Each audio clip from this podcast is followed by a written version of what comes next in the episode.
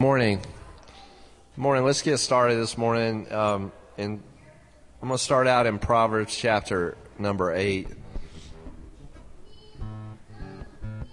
Does not wisdom cough out? Does not understanding raise her voice? At the top of the elevated places along the way, at the intersection of the paths, she takes her stand. Beside the gates opening into the city, at the entrance of the doorways, she cries out. To you, all people, I call out, and my voice calls to all mankind.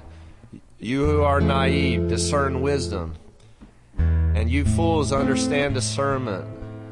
Listen, for I will speak excellent things, and my lips will utter what is right. For my mouth speaks truth, and my lips hate wickedness. All the words of my mouth are righteous. There is nothing in them twisted or crooked. All of them are clear to the discerning and upright to those who find knowledge. Receive my instruction rather than silver, and knowledge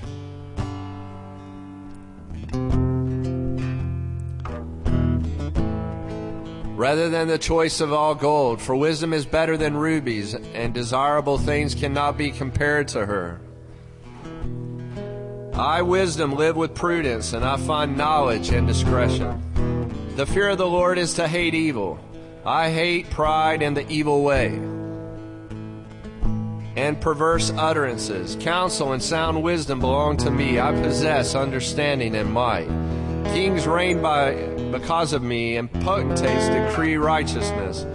By me princes rule as well as nobles and all righteous judges. I love those who love me, and those who seek me find me. Riches and honor are with me, and long lasting wealth and righteousness. My fruit is better than the purest gold, and what I produce is better than the choicest silver. I walk in the path of righteousness, in the path of justice that I may cause those who love me to inherit wealth, and that I may fill their treasuries. The Lord created me as the beginning of his works, before his deeds of long ago. From eternity I was appointed from the beginning, and from before the world existed. When there was no deep oceans, I was born. When there was no springs overflowing with water, before the mountains were set in place, and before the hills I was born. Before he made the earth and its fields, or the beginning of the dust or the world. When he established the heavens, I was there, and when he marked out the horizon over the face of the deep. When he established the clouds above, and when the fountains of the deep grew strong. When he gave the sea his decree that the waters should not pass over his command, and when he marked out the foundations of the earth. Listen to this verse. And then I was beside him as a master craftsman. But in the Hebrew, and I, I, sent this in the email this week, but in the Hebrew, that word master craftsman also means a nursing child. Now you think, how does a master craftsman and a nursing child get translated in the same word? But he said I was before him or beside him as a master craftsman or a nursing child, and I was his delight day by day. I rejoiced at, before him at all times. I rejoiced in the habitable part of the earth, and I d- delighted in his people. So now, children, listen to me. All you children, all of us, listen to wisdom. Blessed are those who keep my ways. Listen to my instructions so that you may be wise and do not neglect it. Blessed is the one who listens to me watching at my doors day by day and waiting beside me at my doorway. For the one who finds me finds life and receives favor from the Lord. But the one who does not find me brings harm to himself, and all who hate me love death. Have your way with us this morning, Lord.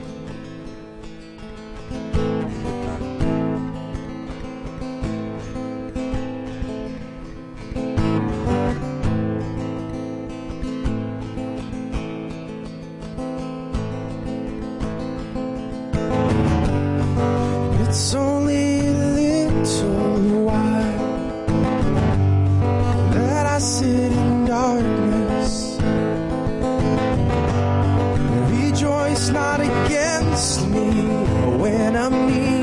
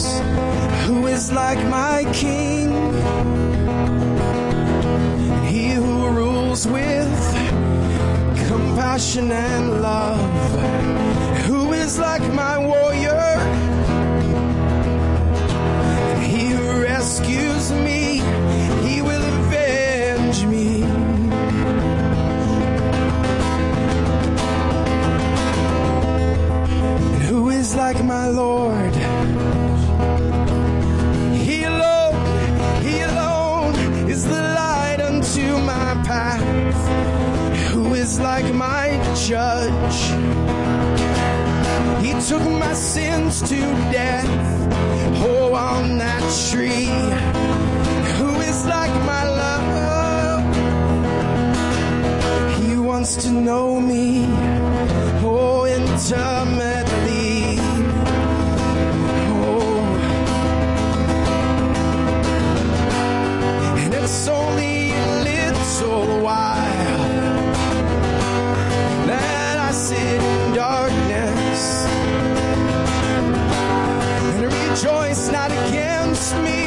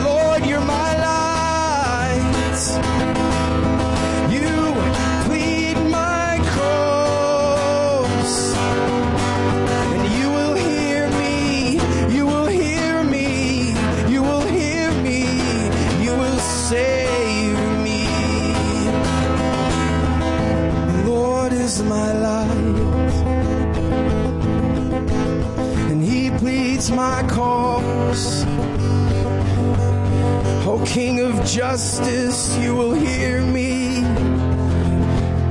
and restore all to me.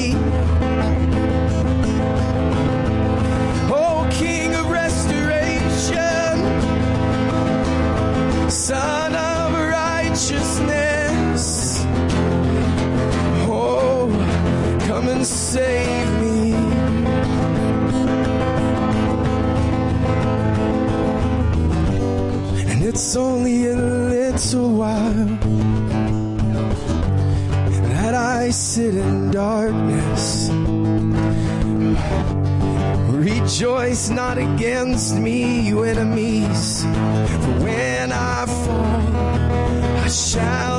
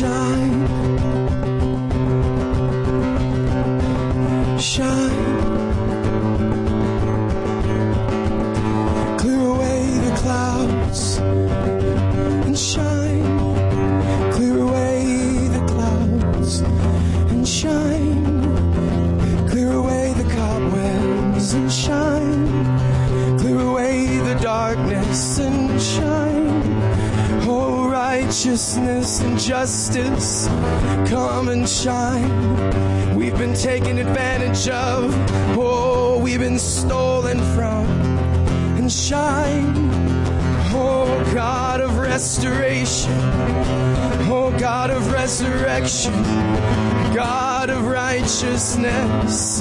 God who makes all things add up to goodness and wholeness. Oh,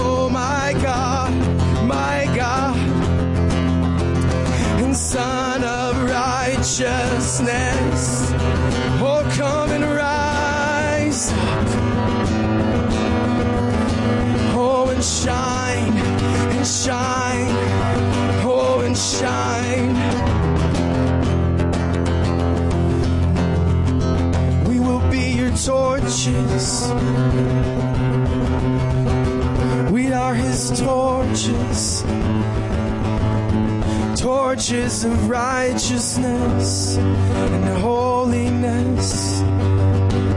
All the things like our God, who is like this King, who rules with justice and mercy. Oh, Son of righteousness, come and shine.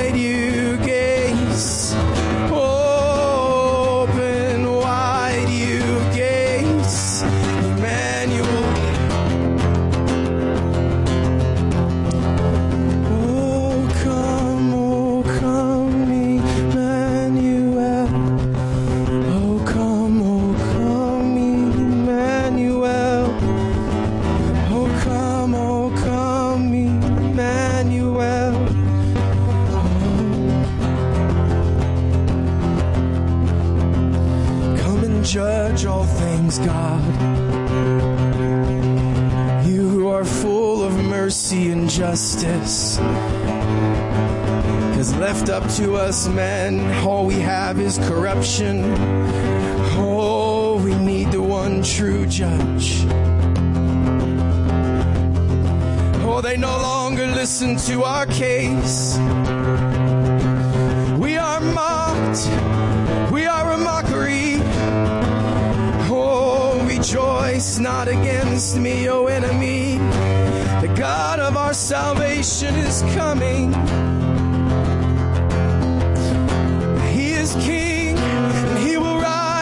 and he will call all those who are his to him.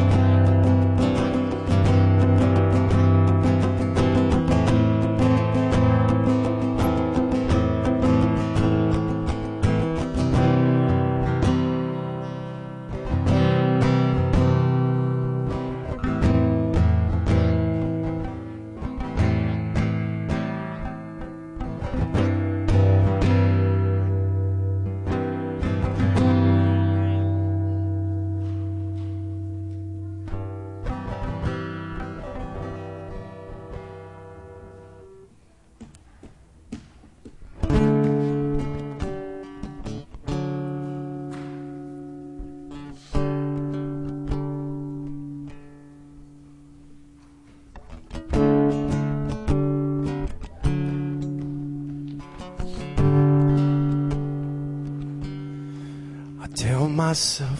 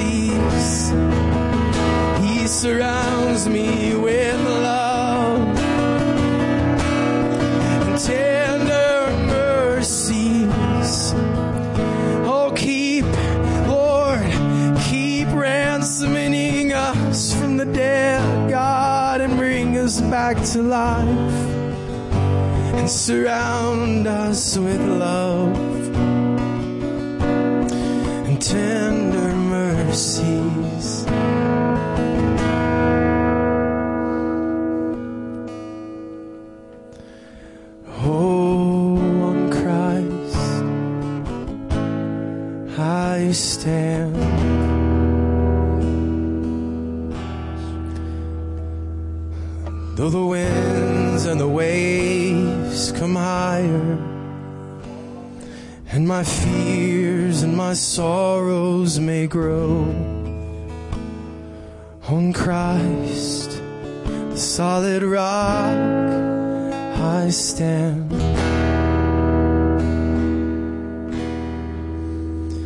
And my boat may sink, and I may drown in this ocean. But though he slays me, I will trust his name. And on Christ, the solid rock, I stand. And I put all my hopes in his hands. Cause I've tried to hope in all these things in this world. And they keep letting me down. So I trust in you, my crown. You'll never let me down. And in Christ, the solid rock, and I stand. There's no shadow of turning in you. There's no change in your heart. There's no change in your word. All kingdoms may fall, all time may pass away. We, to you. So on Christ, the solid rock, I stand.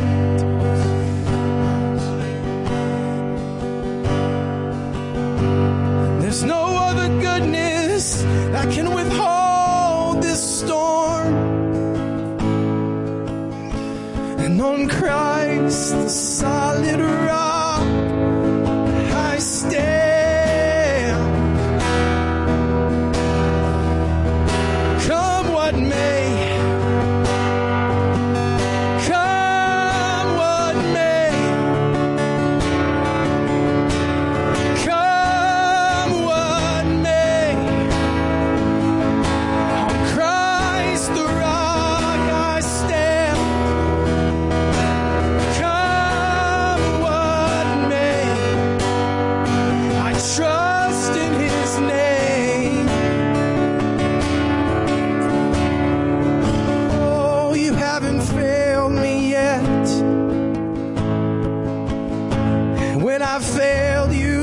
many times. You keep coming back and restoring my soul. Oh, you are the solid rock I stand. 10,000 may fall at my right, and even more at my left. I fix my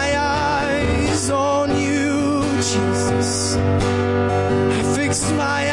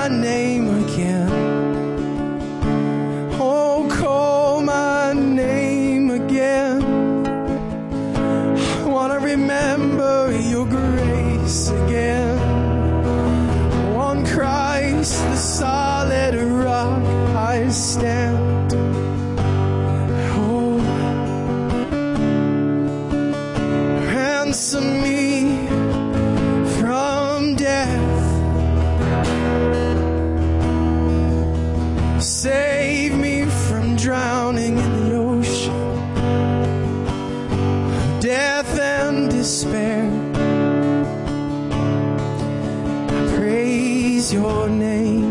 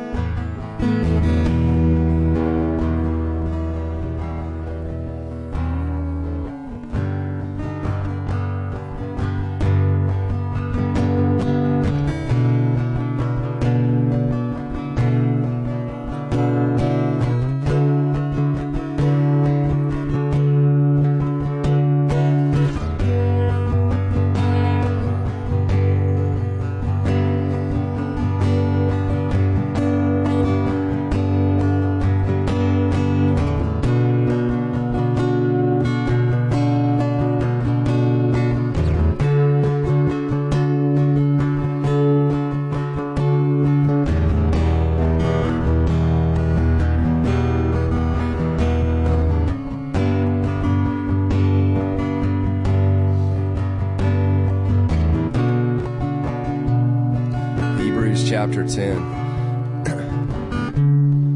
Listen to this standard. For the law possesses a shadow of the good things to come, but not the reality itself, and is therefore completely unable, by the same sacrifices offered continually year after year to protect, perfect those who come to worship. For otherwise would they not have ceased to be offered since the worshippers would have been purified once for all and so have no further consciousness of sin. But in those sacrifices, there is the reminder of sins year after year. For the blood of bulls and goats cannot take away sins. Oh, Listen to the superiority of the writer of Hebrews and what he says here. This is so profound. He says, So when he came into the world, he said, I pray that this will be such a revelation to you right now.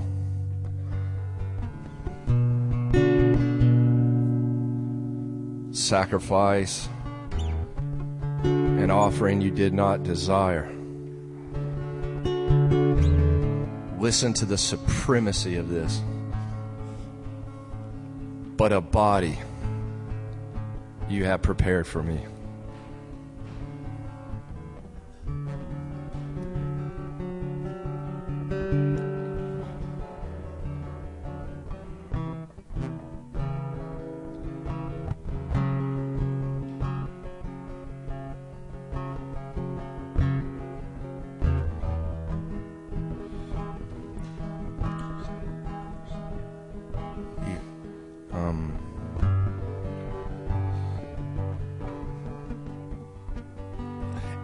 Time you sign up, every time you say yes. You know what I mean too, because you know all the pressure that surrounds us that tells us not to say yes. You know the circumstances, the lie the, from original sin that says he's not good. Every time. It's like I could see this with my eyes this morning. Every time you look through and you see the Lord and you say, I'll not give in to my circumstance. I'll not give in to the lie. You know, because the lie is all around us trying to tell us something different than what we find when we come into His presence. And then we realize something different. But every time you submit your body, your whole self is a faithful witness Every time you say, every time you even come through the sacrifice and the offering, you say, listen, there's a, there's a dimension in God that's beyond the offerings week after week and even the tithes and the gifts, and even though those are legitimate, they're legitimate. God doesn't neglect those or say don't do those or to give of ourselves and to love. But there is this place where you push out. And it's a body that he wants. I don't know how you feel about what we're doing here. But every time, this is my experience, every time we push in, and we say, and we cancel the lie every time we say, I will not submit to death. I will not submit to tragedy. I will not submit that death is the end for me. I will only submit to resurrection. Every time it looks like all the chips are down. I saw him this morning dancing over us. I saw the Father in the long white robe dancing over us. And I said, I knew that every time that you say, every time you say, I will not submit to that message, the message, the lie, is attacking us on the left and on the right, but we will not submit to it and we say, and we push on through. Why? It's a body he wants. You know what happens to you every time you do that?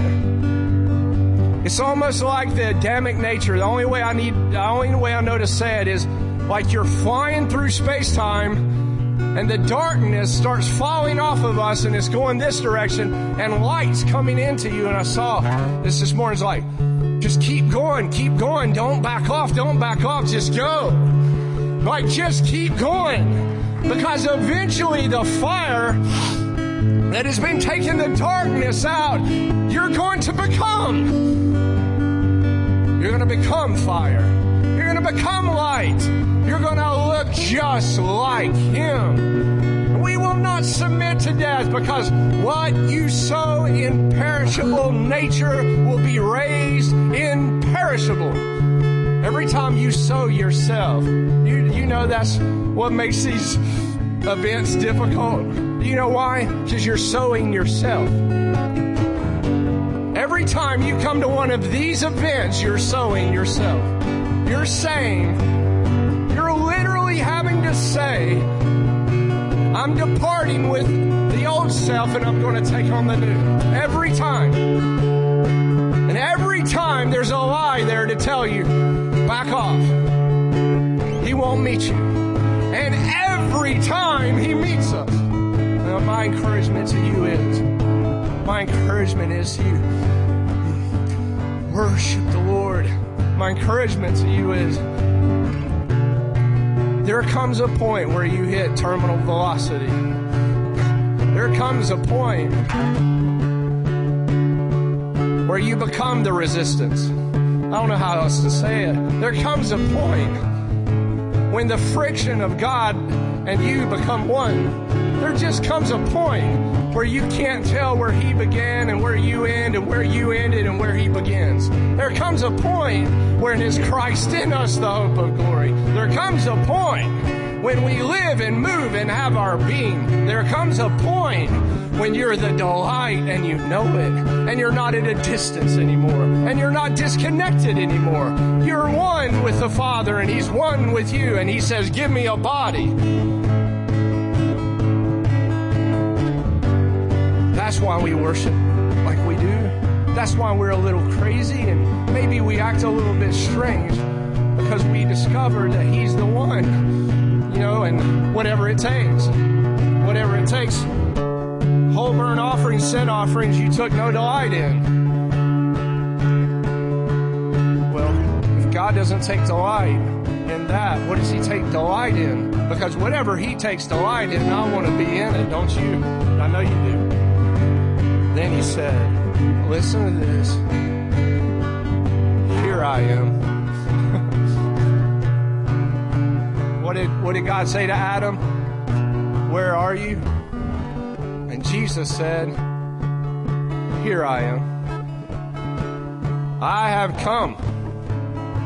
He says, It was written of me in the scroll of your book to do your will, He says, above sacrifice and offering, whole burnt offerings and sin offerings.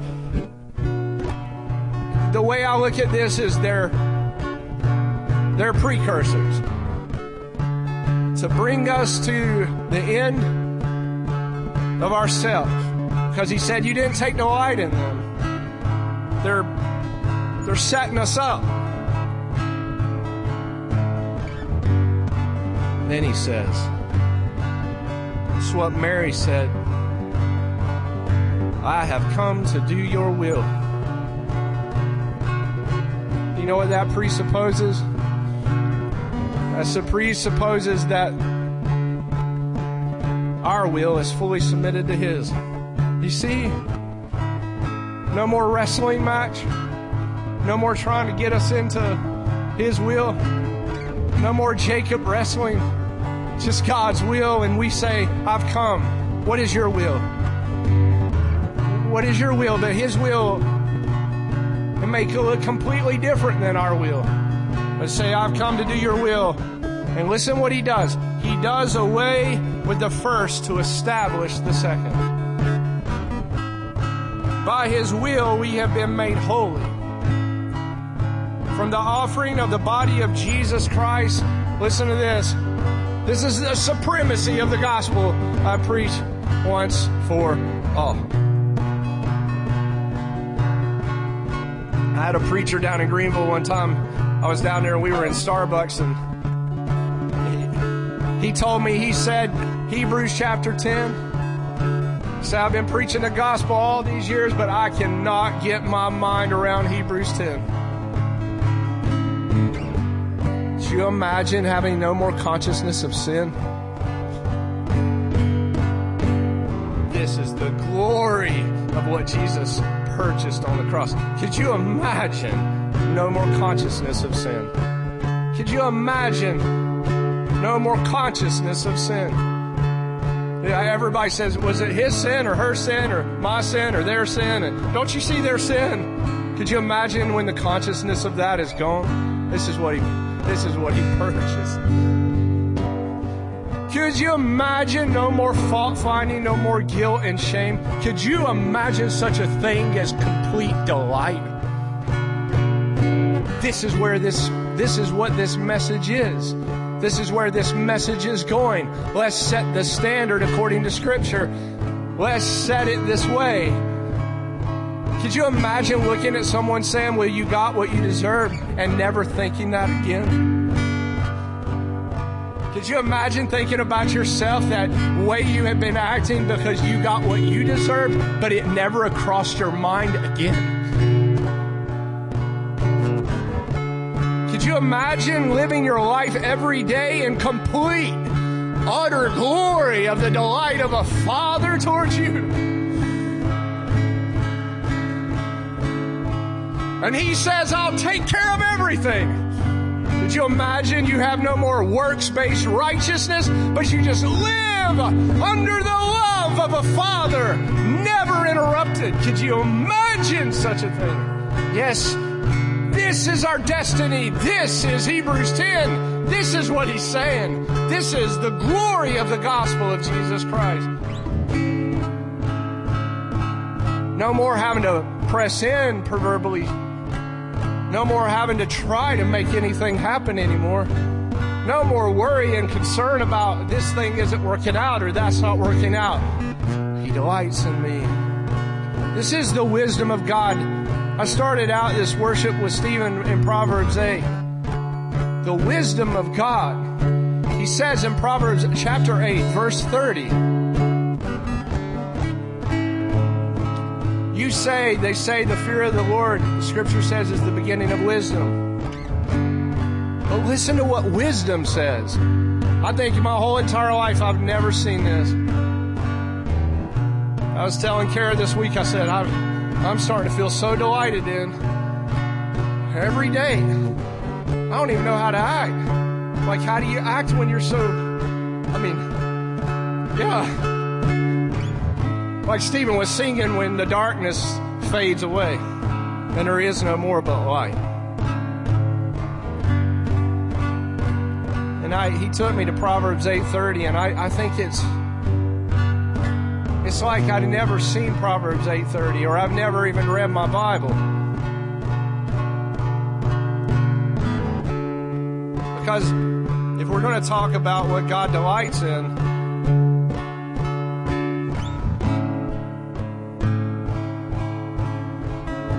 listen to this. Then I was beside him. hey, get a revelation of that one. Just let this sink into your heart. Do you know? Listen, you know, you know what the enemy did to Adam and Eve in the garden? He brought disconnection. Wanted us disconnected. You ever had to fight for connection? Because the person that you love is disconnected. And you had to fight over and over and over again to get them connected. I've lived my whole life pretty much disconnected. My wife fought for me. Because she's a connect she's connected. But I wasn't, I was disconnected. I must have had a million things disconnected. Some of us are born with more disconnection than others. Some of us get connection. And I thought that being baptized in the Holy Spirit and fire was just the power dimension. But you know what it is? It's connection. It's the feminine attribute of the Godhead, Holy Spirit, and He wants connection. But I'll tell you something about Him. He's very truthful. Filled with integrity. He delineates truth down to like little micro truths. He gets truth. He wants connection because you know what divides us? Is a lack of integrity and credibility. It divides man when there's not truth there. Even if the truth that you express seems to be off puttish or it seems like it would push somebody away, there needs to be truth. But when there's the fullness of truth, I didn't know that you could come all the way into truth and that would bring connection. I think I didn't know that.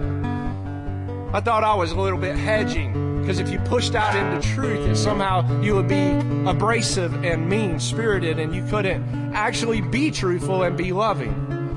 But the greatest love is truth. And the greatest truth is love. And so when your soul finally can do truth and love, you know what you have? Connection. He said, I was beside him. Can you imagine just walking in the cool of the day with the Father? Like he's there and you're there, and he says, Where are you? you say, I'm right here. And he said, Where are you? I'm right here. We're just right beside each other. There's no disconnection anymore because the truth of God's light is so radiating out of you with him that it matches. You know, any of you ever had to deal with relational issues, or has that just been me most of my life? But what happens when connection comes? You know, you experience connection. There's no more this pushing you off, or you're having to push somebody else off and create vacancies and create all kinds of things just to be able to survive every day because your whole self is safe. No one can take anything from you anymore. Nobody can give you anymore. But you delight in forgiveness and giving. You delight in being forgiven. But it's just this wonderful thing because you're connected. You know, I thought myself that there was no way to go there. I, I, I convinced my own mind that there would be no way to ever arrive at connection. But I didn't know that's what he wanted. That's what he wants. He said, I was beside him. I was beside him. You want to know wisdom? Like we, I, we always thought wisdom was some kind of, I don't know, I thought it was an intellectual concept base of structure and all this objective truth and all these things. I was beside him is speaking of wisdom. I was beside him. You want to know wisdom? You ever been pushed off? You know how it feels. It hurts. Especially if it's done parentally or with your children and you're pushed off by someone you're trying to get connected to them. It hurts really bad. We've all experienced this pain. I mean, many of us have shed a lot of tears over it in the private areas of life, trying to find connection with someone we want their approval or we want them to like us or we want to be loved. I was beside him. In revelation, it says that as a master craftsman, the Hebrew says, either it was a master craftsman or a nursing child. Now, what kind of Hebrew is that? You got to get this. A master craftsman. Do you know what it takes to be a master craftsman?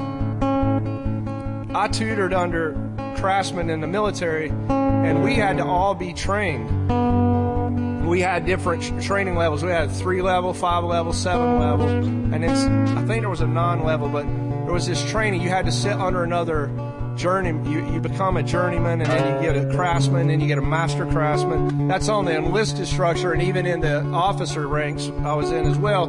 They give you improve upon your craft, your craft, your trade in one sense, or your professional craft in another It takes a lot of work and diligence, and you got to know the art of what you do to be a master craftsman. You're really good, and it usually, most of those are the gray hairs. It takes your hair's completely gray, and the mil- and at least in the trades I've been in, the guys that are the best normally are all gray headed. I'm just talking. I'm talking about on the, the male side of things, but even in the feminine, you'll see the senior mothers who have raised children and brought up families. And, you know, normally you'll see the silver coming for it, or, you know, maybe had to dye it, but, you know, the silver comes for this beautiful head of silver because there's a, they've learned how to do family and how to relate and love and bring an atmosphere and shift it. Y'all know what I mean. Or you're all stoved up, you know, and in male and female master, but it normally brings us to a place of the silver headed. But how do you get a nursing child and the master craftsman in the same word? Because do you know some of the greatest grandparents are the ones that can still get down? I mean, if they can, get down on the floor with the babies and play with them because they're like a little child at heart. The greatest you'll ever be around. I, my experience with grandparents and then great grandparents have been the ones that can get down there and they're just in the middle of it with the little ones. They're like, how do they do that? Aren't their joints killing them? And I mean, their back are they gonna fall apart? You know. And the Holy Spirit, wisdom, has both the nursing child and the master craftsman wrapped up into one Hebrew word, and this is the wisdom of God. Except you become as a little, you can't enter in. You're fully dependent and you have all the skill set that would be needed to build a cathedral in the same person. You're fully dependent as a little child and you're so tender, but you can run a whole nation.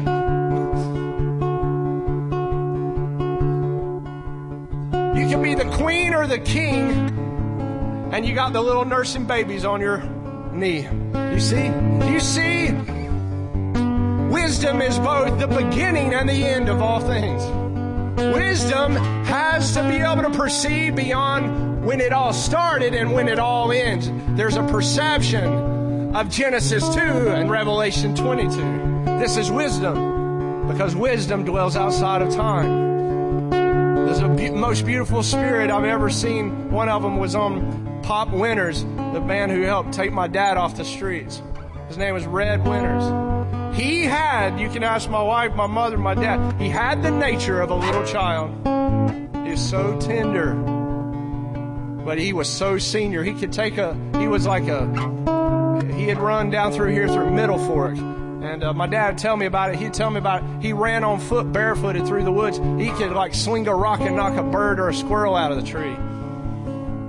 He was really, he was an expert fisherman. He had he was both master craftsman and a little child. And I, I said to myself, we go over and see him, and I say, I want to be like him one day, Lord. You know, I'm not. I'm not. I'm rigid and think I know everything and filled with pride and arrogant and all the other stuff. And I got a little bit of love, but that guy right there, he, that's the glory of, that's the glory of man right there. And he goes home to be with the Lord. He's in his late 80s. I was like, I'd like to be that in my 30s. I mean, wouldn't you like in your 30s, your 20s, or your 40s, or your 50s, wouldn't you like to come already to this? I think King David began, you, you could be this way as a child, you could be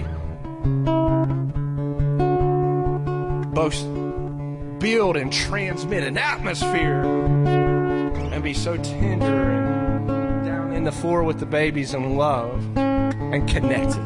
I was one as beside him I, as a master craftsman and a nursing child, oh man, get this, and I was his delight day by day. It says of Jesus that the Lord made gave him the oil of gladness above all his fellows. He wasn't sad or mad. He was glad. Man, we want wisdom, right? He said, earnestly desire wisdom. Let me teach you wisdom. Let, from the writer. Do you know who has the greatest wisdom? The one who is delighted in. Uh, I'm his delight. You see the word that's in that? D what? Stephen's singing it. I couldn't believe what you're singing today. I was just like, how does he know?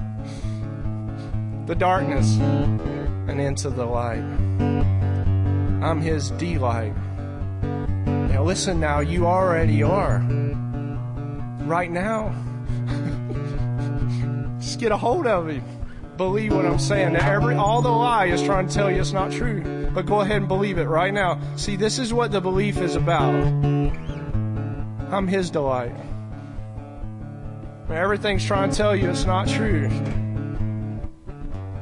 It could be this person, that person, that person. But if you'll get a hold of this, actually, this is the whole thing that's been, for me at least, propelling this ministry. I can't do this ministry, man. It's about, it's about wreck you. But the thing that keeps me coming back every week is every time we worship. And I'm like, oh man, that's what I, I, I'm in, man. I'm wrecked again. And then he's just like, hey, let me bless you with this and take care of that for you. And you're like, no way. But everything was telling me it wasn't true. And then he's like, it is true every day. And then you start to experience him all the time. I mean, these are our glory moments together. We get to do this together. But he says, listen to this. There's something that happens when you realize he's your delight. You sort get, you know, like real excited and you rejoice. Before him, listen to this, at all times.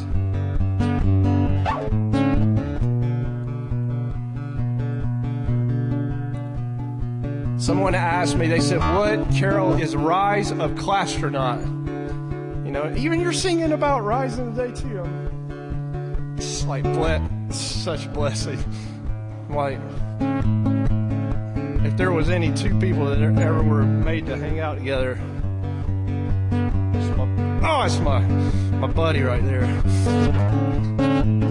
It's like, how does he know every week what God has said? You know, um, someone said, "What is Rise of Clastronaut?" I was like, "Well, it's a clown astronaut." Someone said, "What is that?" And I said, "It's being caught up and thrown up into the heavens and rejoicing." It's the rejoicing sons of da- sons and daughters of God, rejoicing in the heavens because of the greater glory of God coming on the earth. The whole world, I'm telling y'all, they're going to go into chaos, the world system. The Word told me back in 2011, He says, when y'all take ground one day and get back to Eden, you'll watch it happen. You'll watch chaos start happening in the nations. Last week, well, the week before, we hit the base of the Edenic sanctuary, and the Lord said, Now build my court in my garden. Because garden and court are one with God. Temple and um, palace. They're the same with God. And he says, You'll watch the system of governance begin to turn in on itself. You'll watch it. Watch it with your own eyes. It'll turn on itself. They'll turn against each other, the red and the blue. He told me this in back in it just came into my understanding because I asked him, I said, How can we change our nation? How? He said, If just one or a few of us would give ourselves fully to Him, He said, I'll overthrow all the systems of men by love. I'll, and you'll watch it with your own eyes, just like you watch it in the, in they'll turn on each other. And I don't want that to happen. You know, I'm like, I, we plead for our nation, Lord. We don't want to see people kill each other and destroy each other's lives. But He said to me, the blue and the red will turn on each other.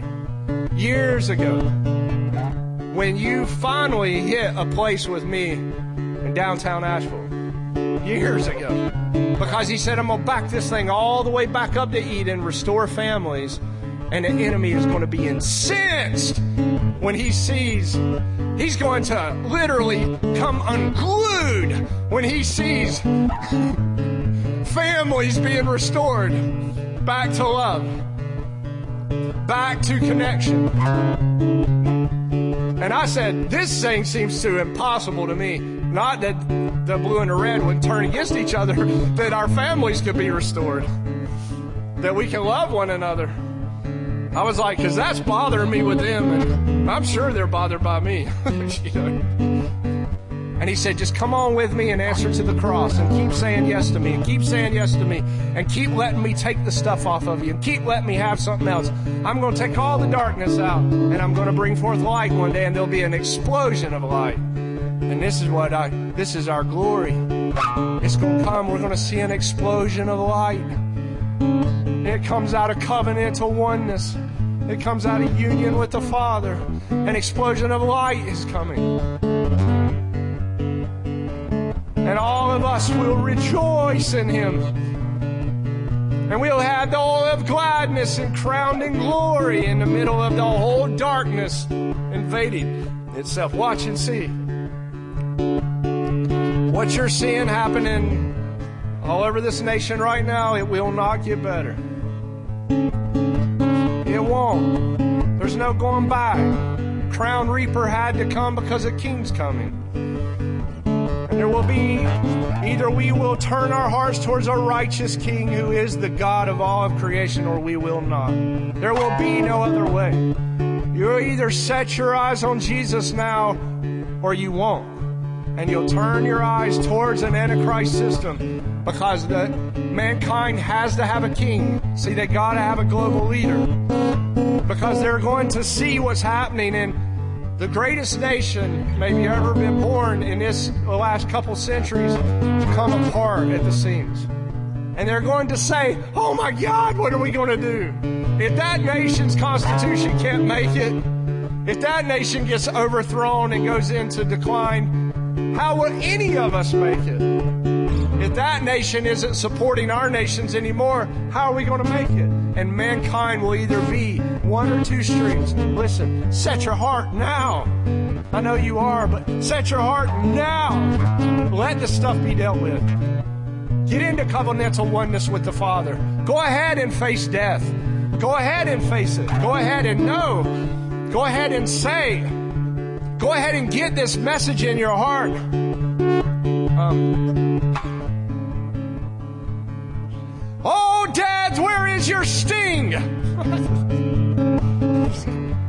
Get a hold of it. It's swallowed up in victory.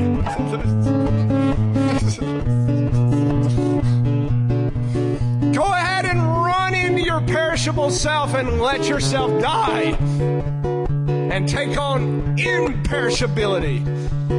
There's a glorified man coming out of this. And we're not backing off until we see him split the eastern sky. I think a great, you get a vision for this. Once you get a vision, you lock up. You're just like dove's eyes. It can't see peripheral anymore. It can't see the blue and the red. All it sees is royal. you know? I got my eyes on you, Lord. I'm not putting them on the left and the right anymore. I don't eat from that tree. I eat from the tree of life. And out of his presence. All right. Just see. Just one more. Yeah, now let your heart be warmed.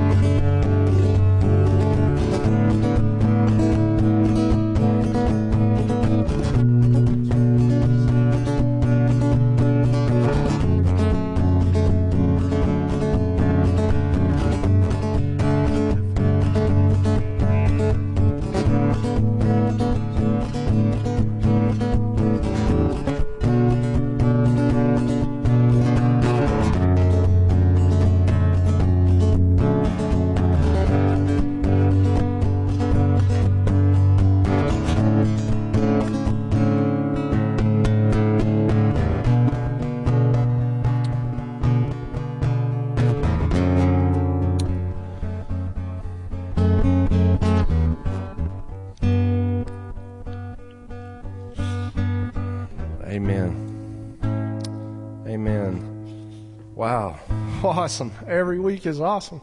All right. Everything is awesome. Y'all probably seen that Lego movie. Everything is awesome. Anyways, you haven't seen it, it's a pretty good film. Um, well, let's uh, let's take up our uh, morning tithe and offering. Jesus, I just thank you, Lord, for resurrection life and re- as it relates to the blessing of homes and the settling of homes uh, this morning, and for creativity and just in the middle, Lord, of of everything that's going on around us that you create, that, you, that because you're uncreated, and that we don't have to give in to the uh, you know what things look like because we see through the, our circumstance and we look into who you are. That I pray right now that there will be a mighty spirit of Caleb. The spirit of Caleb would come over uh, your people, 84 years old, that says, "Give me my mountain." You know, that's just says, you know, oh, the obstacle, yeah, there's some obstacles there, some giants there, but I'm not like hedging on any of that. I want you to, I'm going to move into something that's impossible. And I just pray for this kind of resolve and courage over our people, even in the realm of, of uh, inheritance and the blessing of inheritance over our families. That we wouldn't pull back, but we would say, Lord, give me an opportunity to go do something that's impossible, uh, to see a blessing, a transfer over my family. In Jesus' name, amen. Bless you as you give this morning. Think about you, Lord, and what I really want is to become a child, a child of one simple thing, loving my King.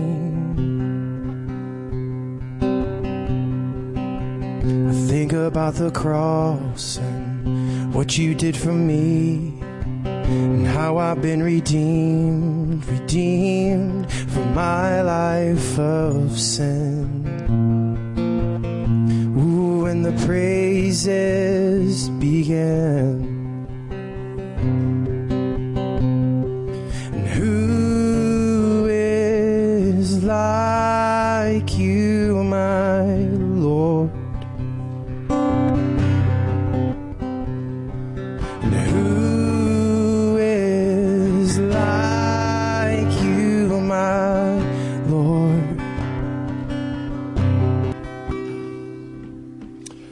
Let's all stand together and turn to Luke chapter 2, starting in verse 8.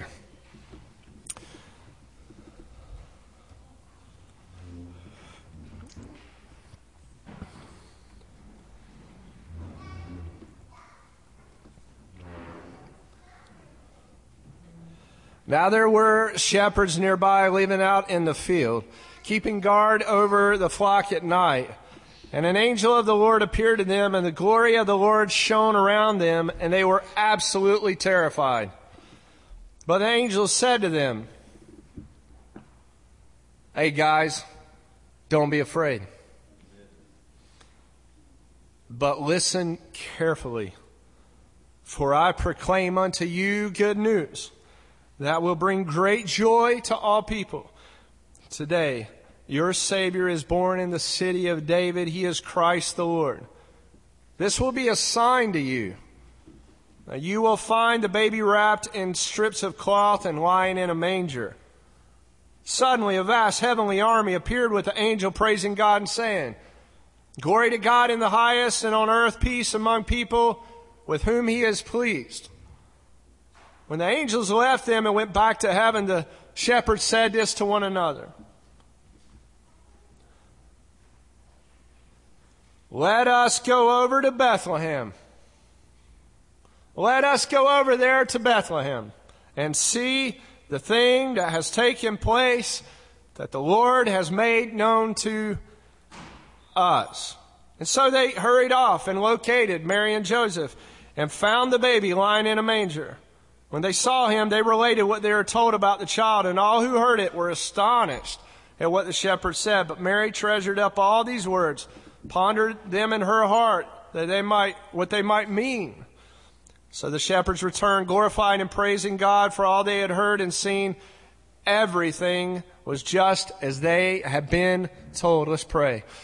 Lord, here we come again across the text of time with the impossibility, Lord, of even expressing even anywhere near and given an exposition as unto your word the way that you would want it to be expressed. But I ask you for anointing and I ask you for your word to come out of my mouth, Lord, so that it would impact both as uh, sound and light into our souls this morning. We would be and glorify you from this text, that we would grow in faith and that we would be a people who would uh, just run after you. And I pray that we would sense your settling and your rest in this message, Lord, but also just this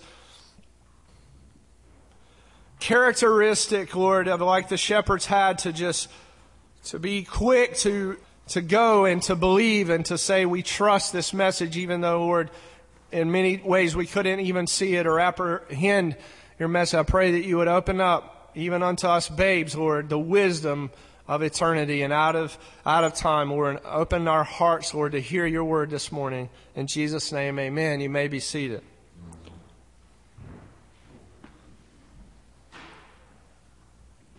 I think one of the, the things that really occurs to me off the get go in this text is the, the meanness, and, uh, and, and I, I use that word in, in a sense of humility, of which God comes and reveals himself. In Scripture, we know that in the Scriptures it says, God resists, He is objected to or he pushes off, um, he puts up a wall, he pushes back. God says, uh, I'm not going to have this. God builds a structure. I want to make this really clear. You know, God sets a boundary around the proud of heart.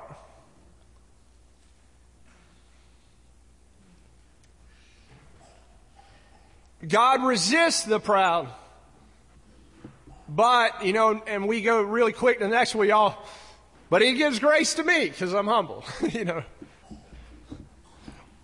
I'm the humble one. I don't know if y'all think that, you know, and I, I hope you are, but I mean, I, I do, you know. I'm the humble one. He resists you, you know, or you, or you, or you, right? I don't know if that's ever occurred to you that he's resisting someone else, but he definitely isn't resisting me. Anybody else? You know, I'm like, when we think of he resists the proud, but he gives grace to the humble, has it ever crossed your mind that you're usually thinking of someone else? Or is that just me? you know, he resists you, I know, but not me. He gives grace to me, but he's resisting you. And in some way, that is pride. Do you see how it's sort of a play on words? Because the moment you say he's resisting you, but not me, you're actually being resisted. Here's a better way to say it. It's possible he's resisting me. Oh Lord, please don't resist me. That's more akin to humility. Because pride automatically sees the condition of another or another situation, but doesn't see itself. See, the great deception is not to be aware of my propensity towards independence. So, so because we got to like understand what is humility. Humility is the gravitation towards dependence.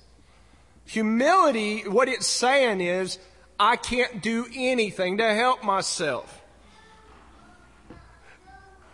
And humility is allowing all that to come in on you and feel the feeling of, or the thought of, I can't fix this.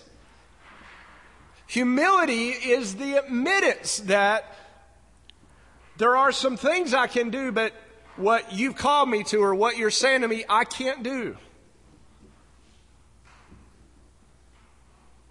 Most people do not and are building systems around themselves to protect themselves from that.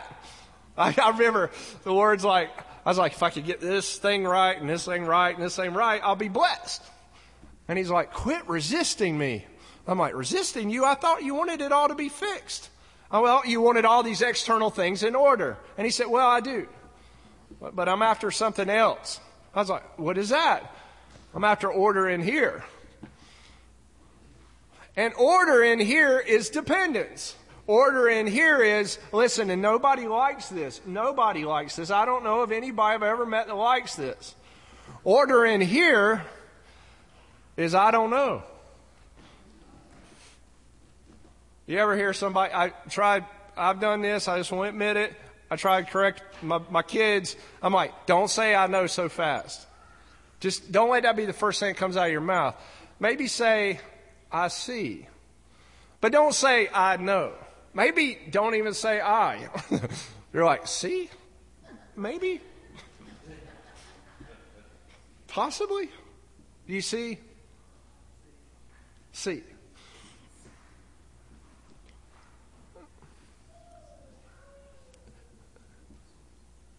The Lord doesn't present this himself to those that are trying to build systems of control around themselves or manipulations to safeguard your position. He will not reveal himself there. And it, this is really, really, really crucial because, listen, so many people in God's people are missing him even though he's omnipresent. They're missing his direction even though he's omnipotent. They're missing his omniscience, even though he's all knowing. Like completely, but he's right there, but you can't see him. And let me, I was sharing this with the kids at devotions, like, I don't know, it was about five weeks ago around the dinner table. We were talking about Moses and Moses coming, and it occurred to me while we were doing devotions that there were bushes burning in the desert the whole time. It, it wasn't that there weren't bushes on fire. That was a common occurrence. Moses, he walking around there tending the sheep, a shepherd who was a prince. Backside of the wilderness, scrubby bushes everywhere, scrubby dirt, nothing beautiful out there. Horeb is not a beautiful place. Horeb makes mama mad when you track dirt into the house because you got to keep on sweeping it up, right? Horeb, everything in Horeb is out of order. And yet, in the middle of all this scrubbiness and everything's out of order, and how can God be in this in the middle of Sinai? The Lord's like, Do you see me over there? He's like, Oh, that's another one of those bushes.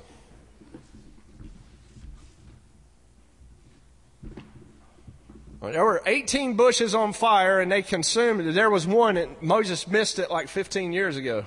Could you imagine how upset you would be and I would be to realize 15 years ago he was in the bush that wasn't consumed, but we thought it was being consumed. Do you understand what I'm saying?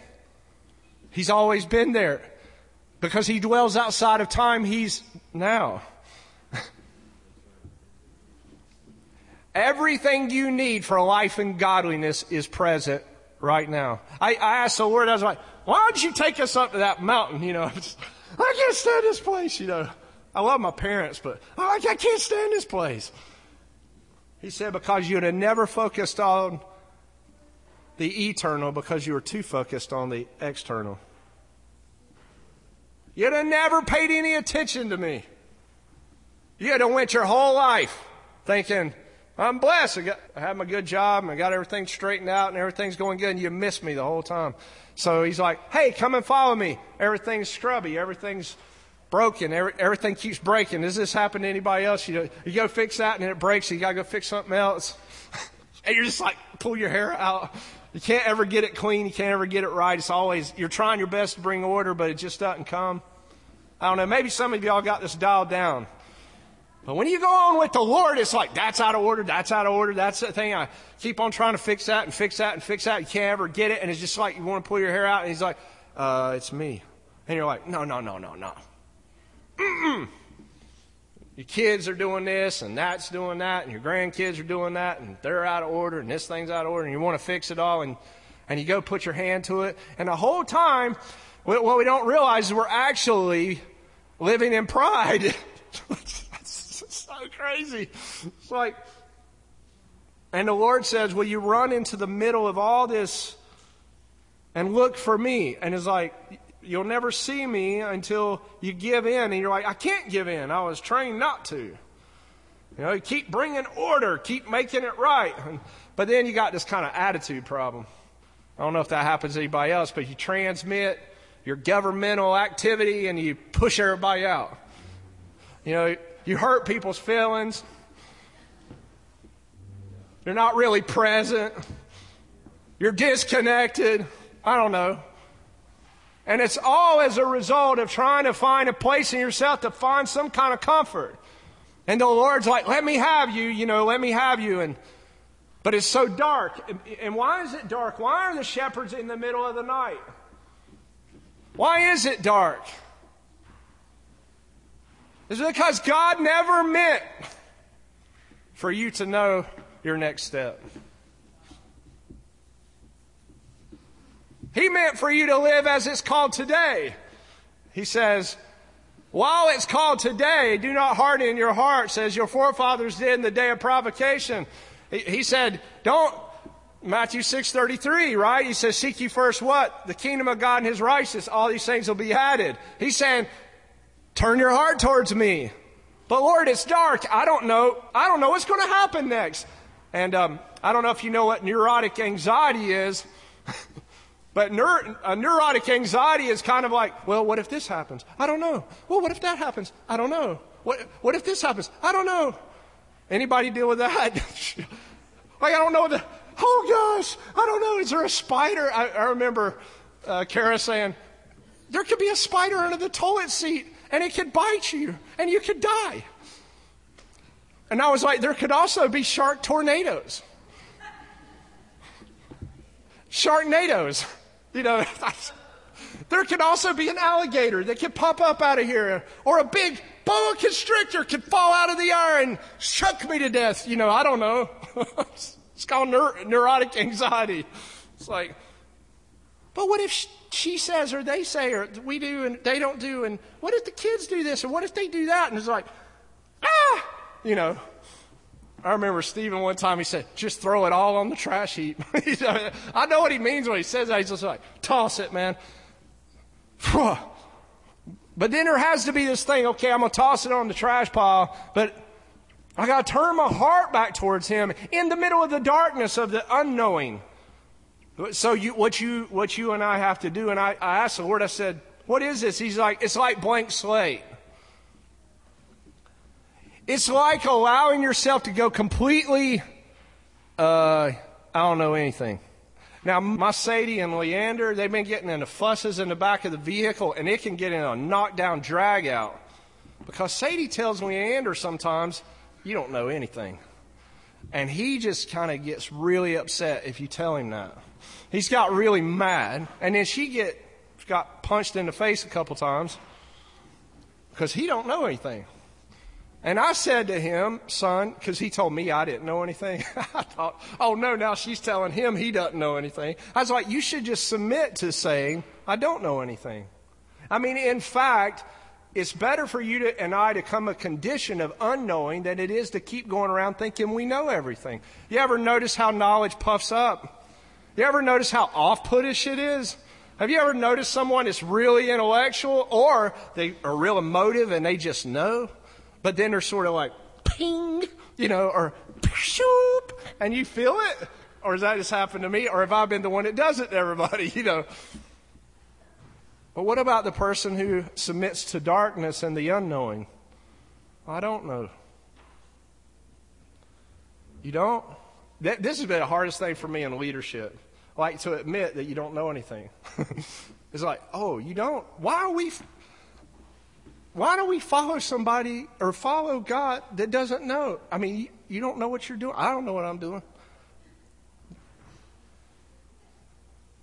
Who would follow somebody that don't know anything? You know? And then some of us get a little crazy and we're like, okay, we'll submit to the unknowing. And then it gets kind of dark. And it's kind of humble. And it's kind of in the middle of the night. And it's kind of like, ah, and you're like biting your teeth, you know, biting your nails.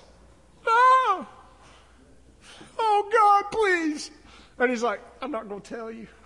And you're like, please tell me something. And he's like, I just want to tell you something. I love you. But I don't know, Lord, what's going to happen to us. Like, I love you. That's not good enough. I need something else.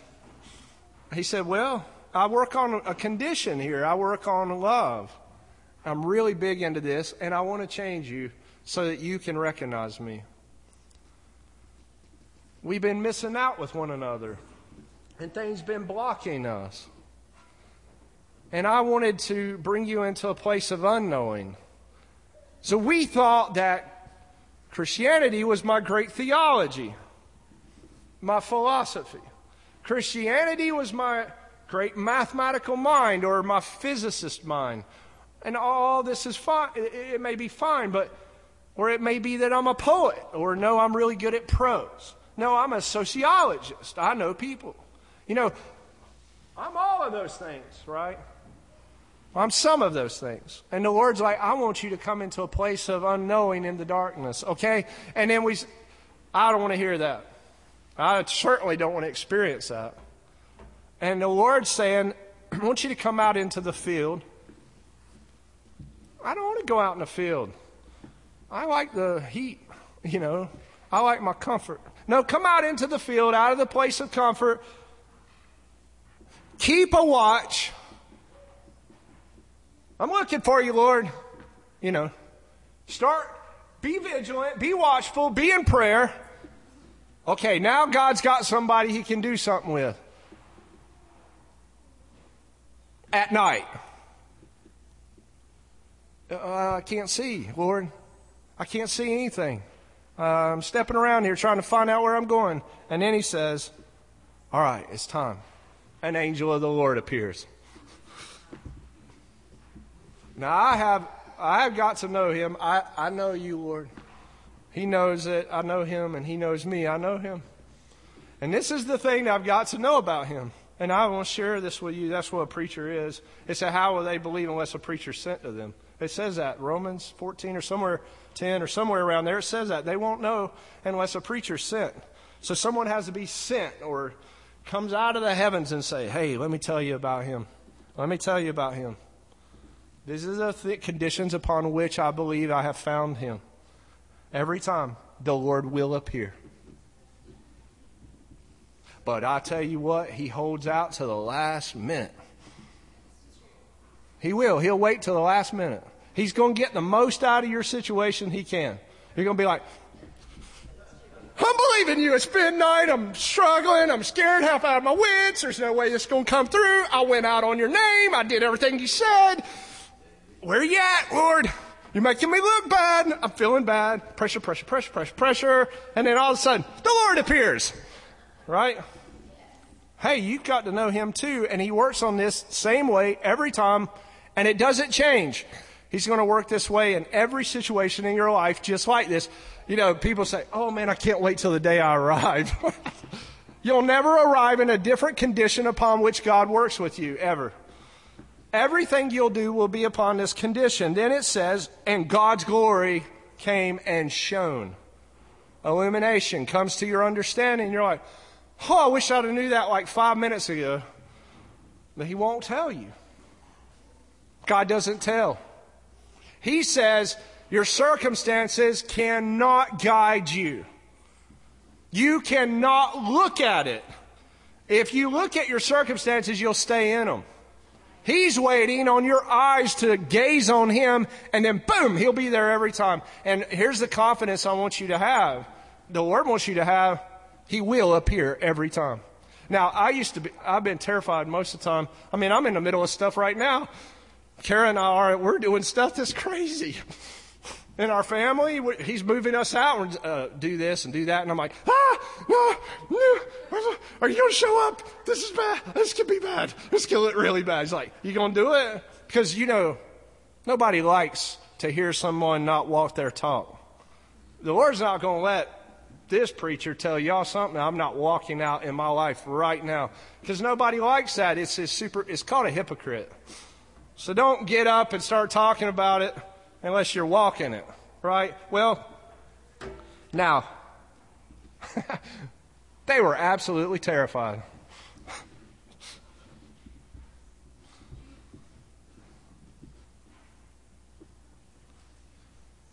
And this is like the sense, and I, so God doesn't remove fear. You know, courage is, you ever heard that quote that courage is not the absence of fear? Courage doesn't mean that you don't experience fear. It just means that you see the obstacle, God, and what He's going to do, what He said He'll do, and He's going to come through on it.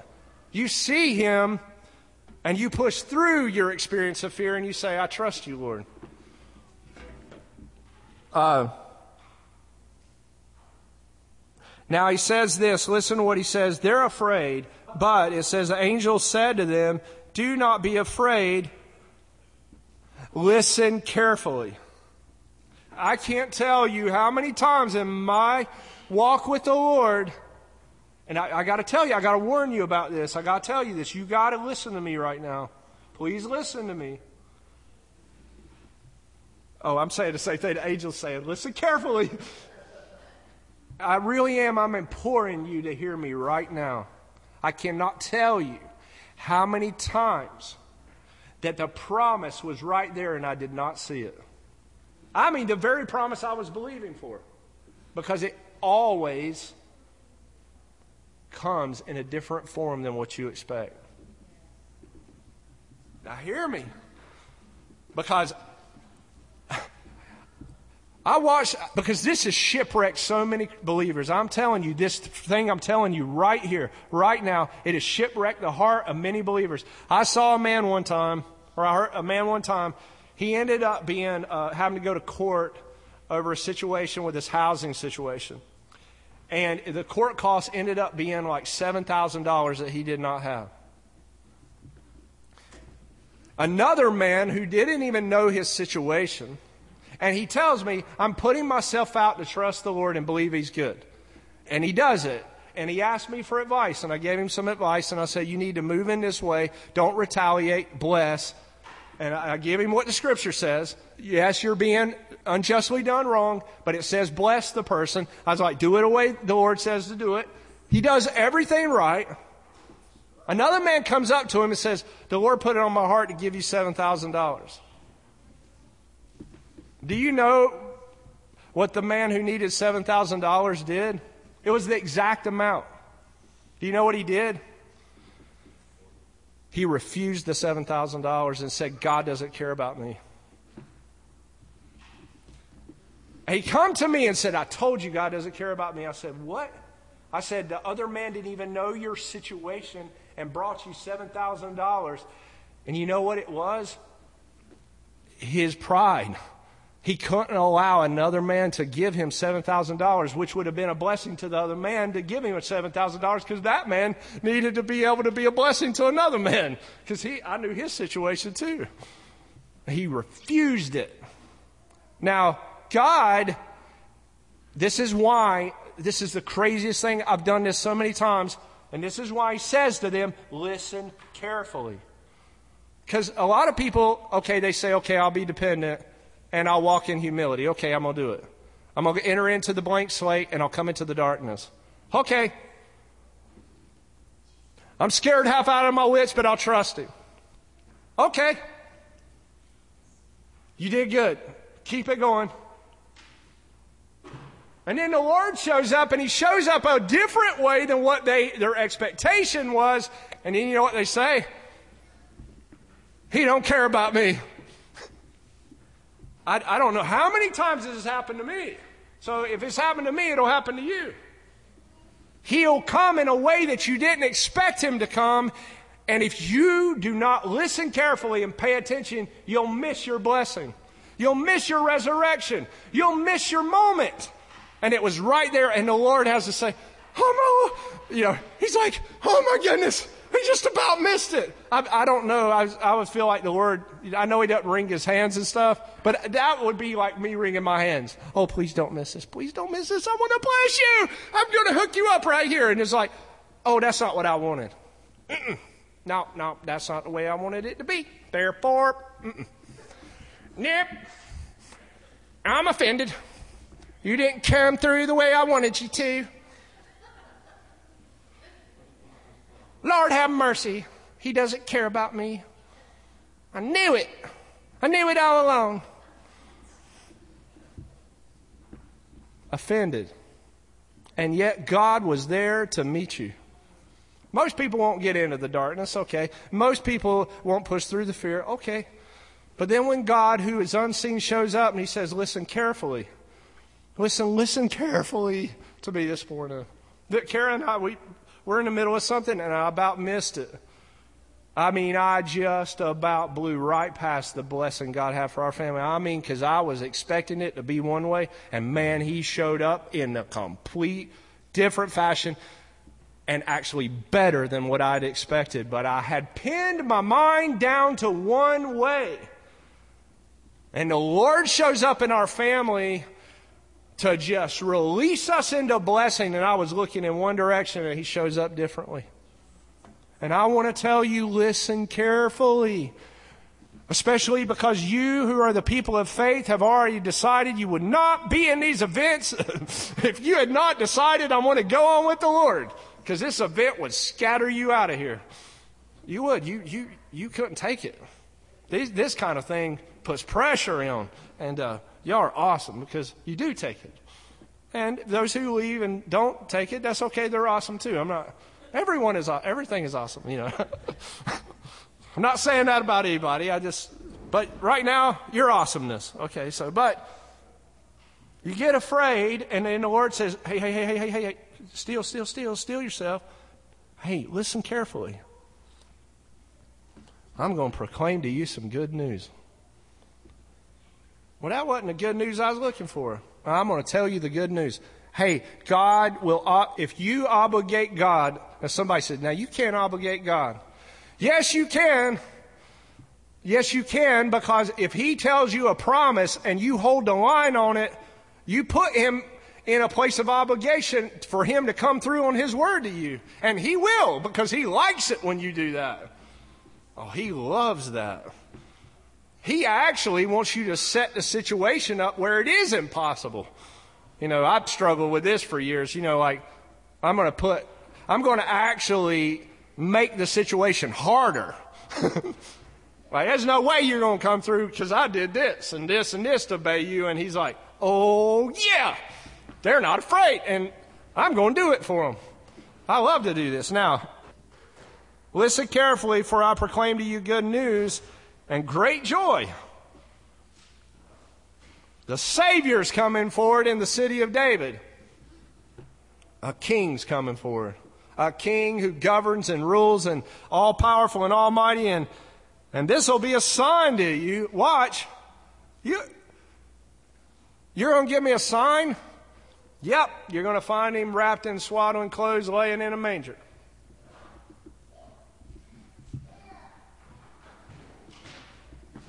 A king, a king, uh, the king's coming forward in a manger.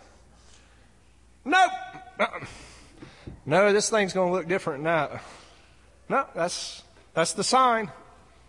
Now, see what I'm, I'm getting out here: the sign of Moses, burning bush that's not consumed, right? Um, Joshua crosses over the Jordan, a man drawn with a, a sword drawn. Uh, are you for us? Are you against us? You know, are you for us? Are you against us? Nay. I'm for myself. I mean, people don't like that either, you know. I'm for me. I mean, God is. He's for himself. You're like, are you for me? Not exactly. You for them? Not exactly. I'm for me. And you're like, I don't like your exceptionalism. what is this? Who do you think you are? you know, it's, God can be very offensive. And yet, here, he shows up in the basest way. This is the way I want to come to you, and, and I want to come to you in a way of humility that you would not normally recognize. You were looking for me to come in pomp and circumstance and all these different ways, but in this case, in this first advent, God's going to show up in the basest way. He's going to show up in a humble form, in a form that we wouldn't recognize him in a manger. Now, hey guys, a king's coming back and he's going to come in a different form that's going to be very offensive to a lot of people as well. A lion. He's born in a manger, but he's succeeded to the throne and he sits there right now, interceding on our behalf, but he's coming back in an offensive way as well. It says a sword will come out of his mouth, he'll slay all his enemies. Uh, people don't like to think of Jesus that way. I mean, it says the blood will just fill up all the way to the bridle. I mean, he's coming up through Bozrah. It says that blood will be di- pouring all over his robes. I mean, well, if people can't accept him in a manger, listen, how are they ever going to accept him as a ruling sovereign? And it, this is what's messes with us all because we're like, oh, we know that you'll come in a way that's not exceptional, in the humble way. But what does he come when he comes in humility? But he's sovereign God who everybody bow your knee to me. You know, because you will and I will because we won't be able to help it. It'll be like, it, it won't be like, oh, I, will think about it. You, everybody will hit the deck because his holiness is so powerful that we'll all be trembling in our boots. Now, he's come to us in a way, and do we accept him as a humble man in a manger? How are we ever going to accept this second advent if we can't accept him as a carpenter from Nazareth? The Word told me, he said, he said, if you think being born in a manger is offensive, wait till the people of the nations realize I'm the king. Like they don't have any rights over their land, housing, food, themselves. You think this is offensive?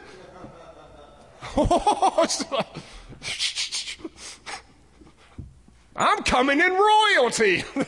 I'm very offensive. I mean, who knows? He might drive up in a Porsche. I'm just kidding. You know, I, I don't know how he just. He's offensive. They, they said, oh, John, you know, he was in the wilderness. We can kind of deal with him. We don't like him either. You know, he's a repent, you know, he's in camel's hair. He's kind of cool. You know, like today in Asheville, John the Baptist might be kind of cool until he tells everybody to repent, you know. But I mean, he's got long hair. He's got the look, you know. you know, he's eating locust and wild honey. He's kind of like left based eating. You know, like, we kind of like that guy. But not, well, we like the guy with the wine bibber and the glutton too. I mean, I don't know. I mean, it depends on which camp you're around.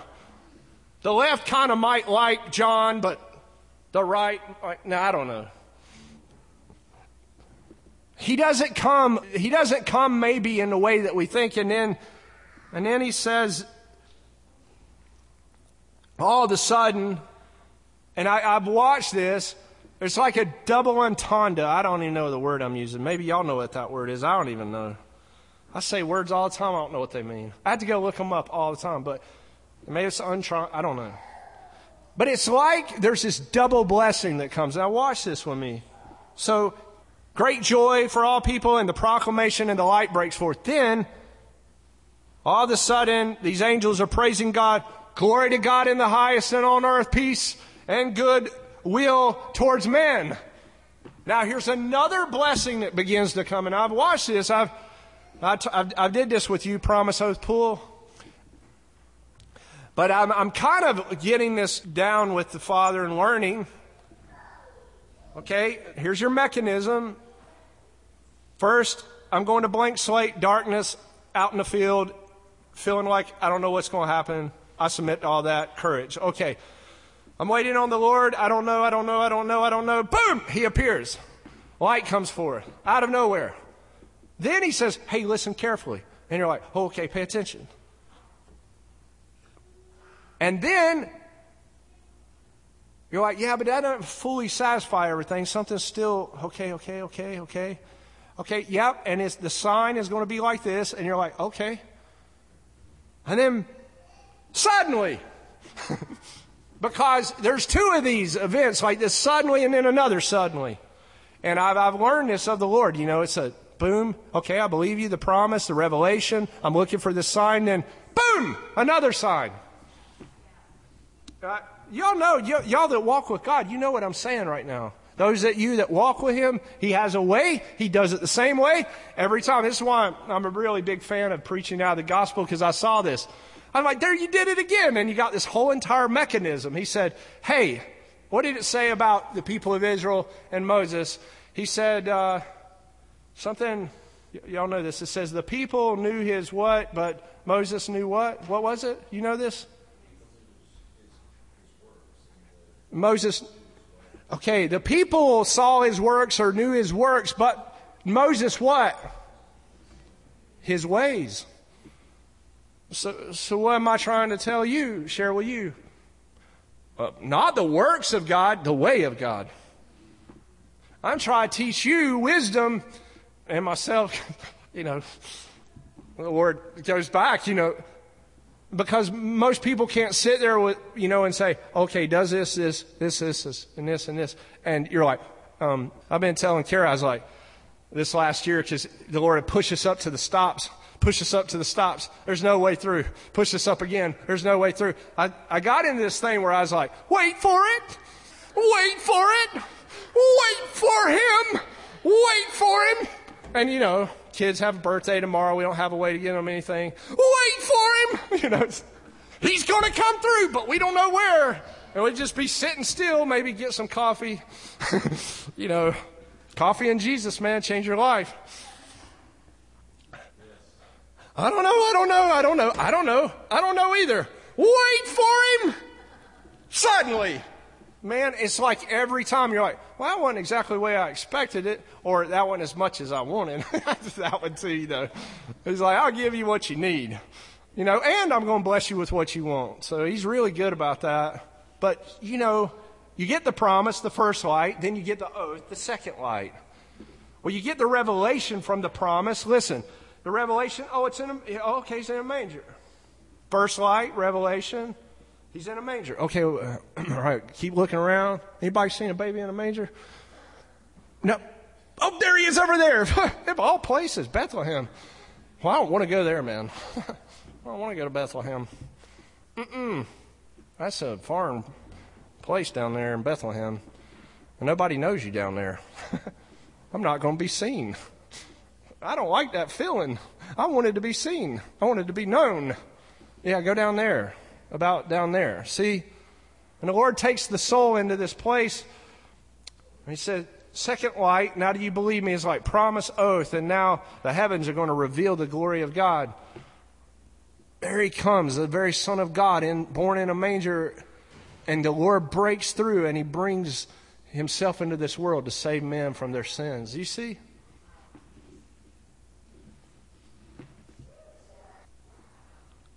You have to say in yourself, let us go over.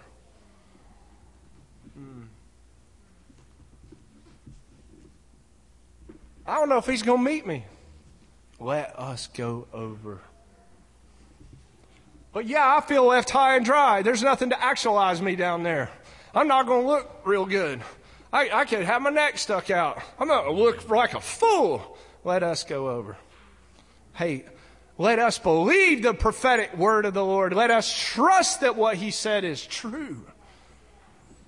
You know, let us go over. Let us cross over into a realm because we have a relationship with him and he's going to meet us. His word is good. He's going to meet us every time. I speak to you the way of God. This way is all throughout the gospel of Jesus Christ. Everywhere you were. Uh, it took me three and a half years in the gospel of Mark in the MZ Hop days. Three and a half years, and I saw every time.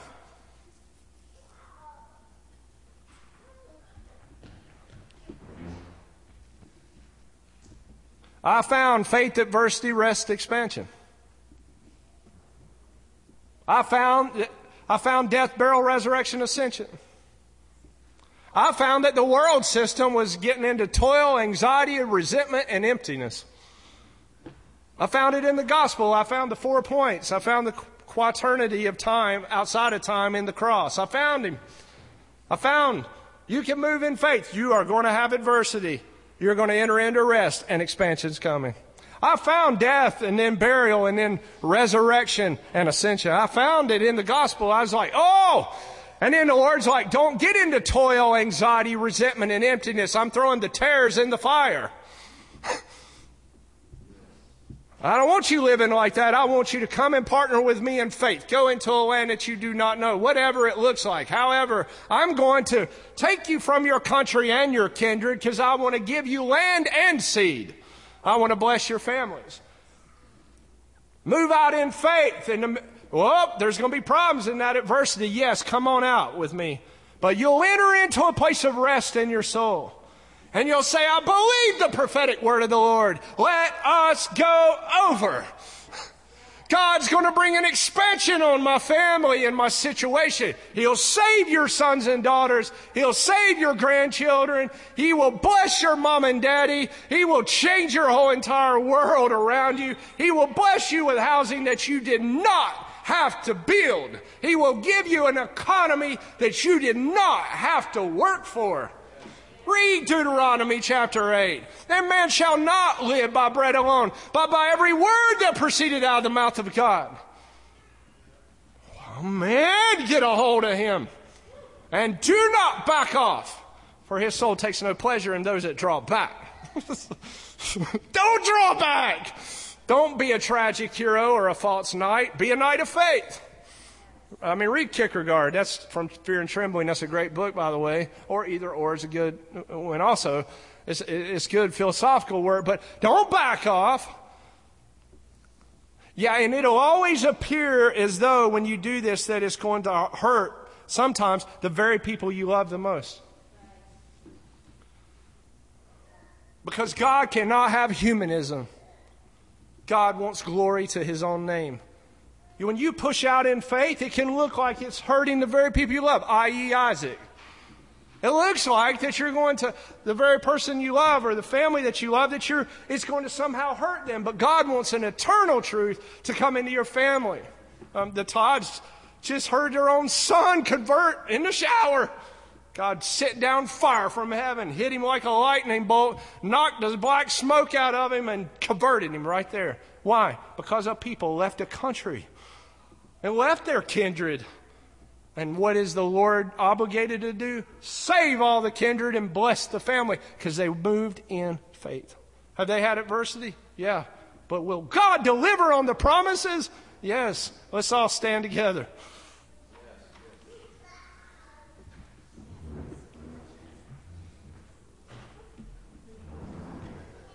Faith, faith, listen to me. Faith is that promise that God has given to you. Adversity always comes after faith because God has to form you and to fill you. And there's a whole teaching on this. I, I did it years ago, the six days of creation. Days one, uh, days three, and day five is the forming, and days two, uh, day four, and day six are the filling. The forming is the masculine, the filling is the feminine. Before God, whenever He tells you to move out in faith, He will reform you, like He builds a new structural thing inside of you, then He'll fill it. Then you'll enter into rest.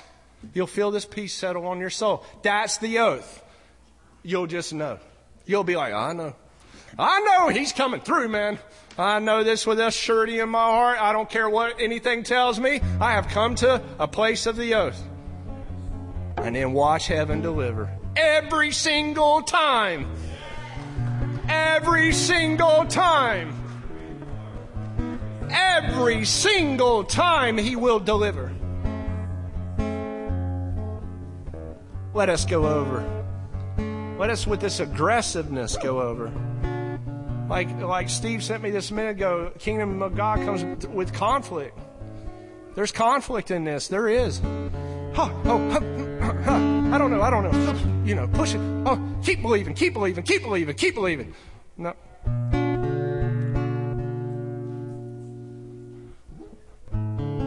When we came here, I said, "There's no way they're going to let us in there." here, here we are. I thought this is a tall order to get into this building. You know, here we are. The blind and the lame will keep you out. A lack of vision and provision will keep you from securing the ground of God. No, it won't. No, it won't because God will answer. God's going to answer what He says and He's going to fulfill His word. He's going to save 10,000. He's going to raise up an end time remnant, a royal family all over this nation and nations of the world. And they're going to know they're the royal family of God and they're raised up everywhere, all over the nations. He is going to answer to this in the middle of chaos happening in the nation. A family's coming forward. You, the sons and daughters, the royal family. We're the family, we're His family. He's going to save husbands and wives, children. He's going to restore things that we could never fix for ourselves. He's got a plan. He's going to connect us back to one another. It looks like the church has been the worst scatterings ever happened on the church. Mark Jesus' words in John 17 make them one as we are one, Father. Oh, we're going to know oneness right through this. You're going to see a oneness in family and returning to Him like you've never seen before. There's a great returning coming all our hope that's been based in those other systems, we have to throw it off. Because God has a way. I see Him in your eyes because you believe Him. You do. You believe Him.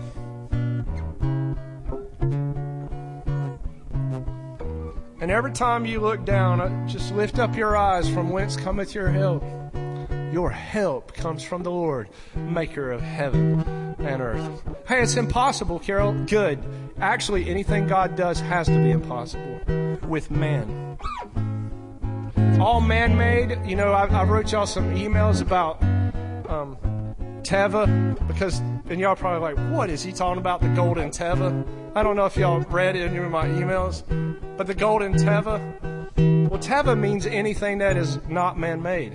And I said, "Oh man, I got to get me some of those shoes." And I'm getting them for my kids and carrying over some Teva shoes. There's a Hebrew word, and I was like, oh, "I want to walk in those shoes."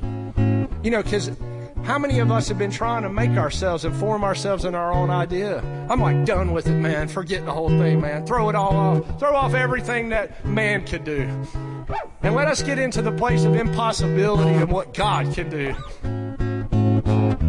Susanna said, I don't know if I should start a bakery because the Lord's coming back this morning. I said, Who knows, honey? Who knows? Go seek Him and see. He might want you to have a bakery in the middle of chaos. I mean, who knows? He might want you to cook food and take care of people. Who knows? Go ask Him. Go spend time with Him. We don't know. Who thought that two million people could be delivered out of the greatest empire of its day? And yet God showed up. God will deliver a remnant offspring in this hour and bring us into his glory. And it's going to happen. Mark the words of the Lord, not me, but mark his own word. Oh man, I'm so excited. Lord, help us. I don't know where you're at this morning. I, I can't know where you're at in your process with the Father.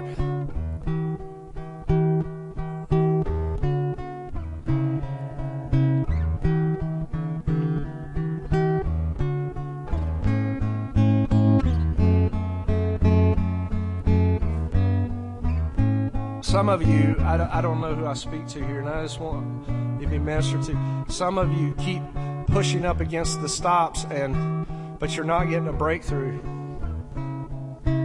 And I can't say that I fully understand um, that for each one of you. I can't, but I, what I want you to what I want you to think about, and I've had to really consider this a lot in my life, is don't back down. Take courage again to love. Take courage again to believe. I, I can't I can't I can't answer your your question maybe. But I do know that if you'll push through where it seems impossible, he will answer you. I, I know that by the testimony of God's word. And I know it because in our family we've had to prove God. We've been proven in this, and I've, I've seen him work. And so I know him to be truthful. And let God be true and every man be a liar. But he is true on his word, and he sets his word, it says, even above his own name. I, that, that to me is profound. God's word to you is true, and he will deliver on the promise. Do not draw back, do not pull back, stay faithful you will see promises come forth. And even if he slays you, because he does slay the nature within us that's not like him, and that can be really painful. You know, like, why you cut me, Lord? I was loving you. He's like, why do you hurt the people that love you the most? Why do you strike the shepherd and the sheep are scattered? I mean, it don't make any sense to us. But Everything God does is for love. Trust Him. Just trust Him.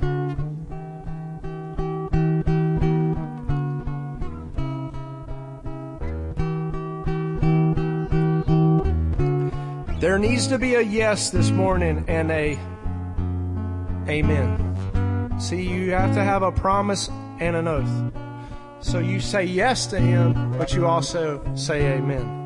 You say yes to the beginning of Him, and the end you say amen. And when that yes and amen comes, unto the glory that's operating in us, God's blessing comes forward. Every time, in every situation, whether in life or in death, this is a fact. This is God's word, and this is His way. All right, let's uh, let's have communion together.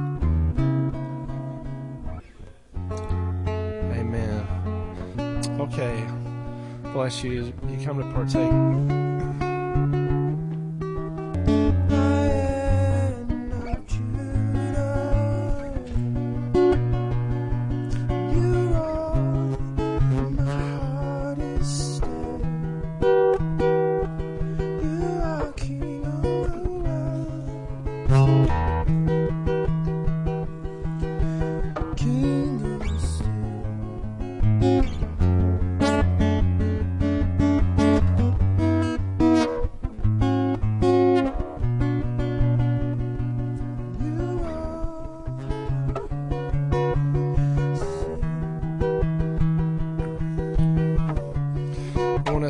Say this because uh, I feel like the Holy Spirit just keeps telling me to say this, but every promise of God, which we know it says Corinthians is yes and amen.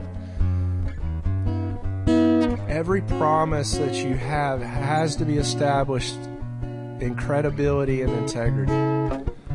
One of the greatest assaults against your promise is actually everything that tries to bring it out of integrity and credibility when God gives you a promise, He will bring it to a place of real confidence. And but that confidence is the foundation of truth. And things will try to test you, and the Lord will allow it. I just want you to know this. He'll allow there to be a manipulation or a controlling of that promise.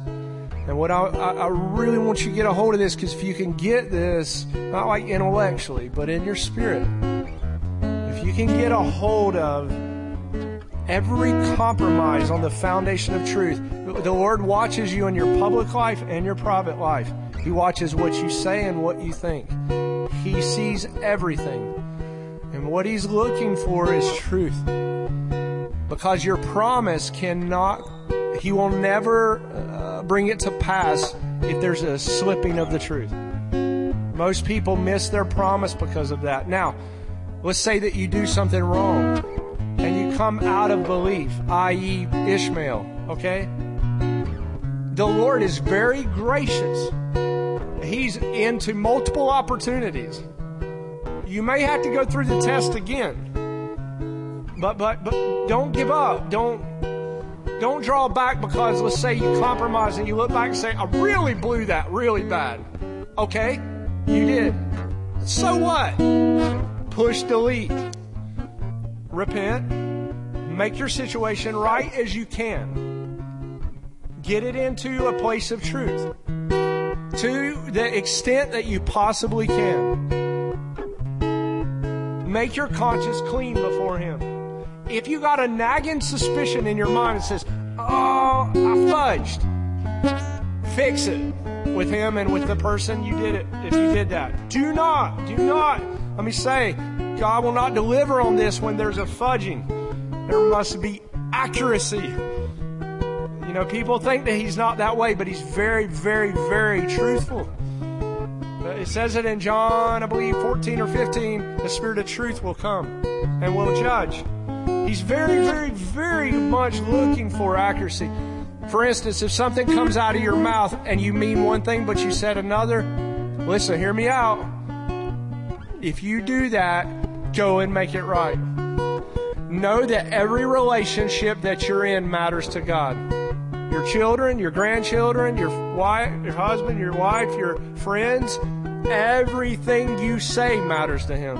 I had no idea how much He cares so much about every detail. Now you can say, oh, that's overwhelming, Carol. Let the Spirit of God's grace come to you and convict. Don't take someone else's condemnation. Don't take your own conviction. Take His. But if he, if something's nagging you or bothers you or it needs to be cleared up, clear it up because on the other side of that is God's blessing. I, I, I know this because I've had to be, I've been proved him, I've been proven by him in one sense, not fully until we see him. Every detail matters to him. Every private conversation, every thought process.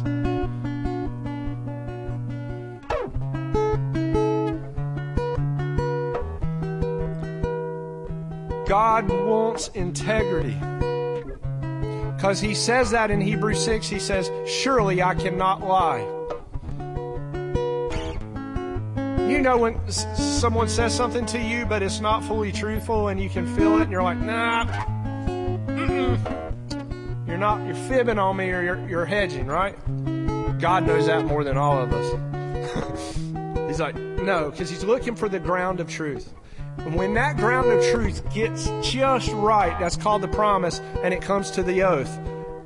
And then it's put in the place of impossibility, but you hold your line on it. And you say, I believe you. And truth comes forth, and God always moves on truth. He always moves on integrity. And it's not meanness. It's not brutality. It's the loving. It's love. Lord, make us a people of credibility and integrity. Let us be, Lord, honest. Let us not hedge. Let us not protect ourselves. Let us not try to be defensive. Help us, Lord, to be truthful. Spirit of truth, come to us and reveal truth to us. And help us to make things right. This is where all disconnection happens. Is where we've been lied to or we've lied where we've not been honest with ourselves or with others. Lord, make us truthful down to the very depths of our core. And the Lord will come through for you every time. Now, I'm not putting this on you as like you didn't need grace for this, like, or that we all need grace. But grace is not the license to sin, grace is the victory and power over sin. He took the bread and he broke it, he said, This is my body, which is broken for you. Do this in remembrance of me.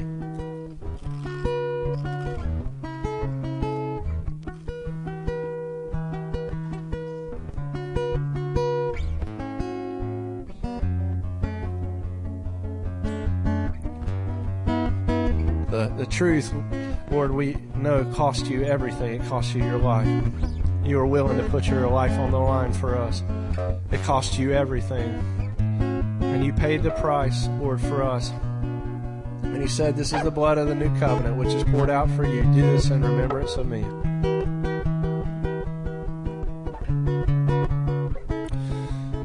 And may the Lord bless you, and may the Lord keep you. And may the Lord make his face to shine upon you and give you peace. Amen. Bless you today.